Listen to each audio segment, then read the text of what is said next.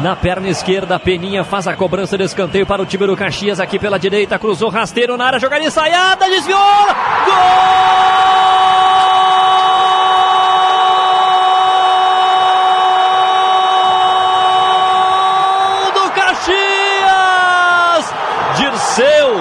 com as costas, com o quadril, com o bumbum, sei lá o que, a bola bateu nele, entrou numa jogada ensaiada sensacional do Caxias. Oito minutos de partida, está aberto o placar do Caju, é gol do Caxias. Um para o Caxias, zero para o Juventude. Conta, me conta como é que foi esse gol, Rinaldi.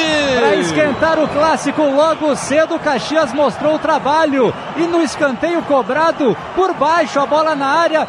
Os zagueiros do Juventude não esperavam esse tipo de cruzamento. O Jean Dias chegou chutando, a bola ainda bateu nas costas do Dirceu, enganou completamente o goleiro Thiago Couto e foi morrer no canto direito.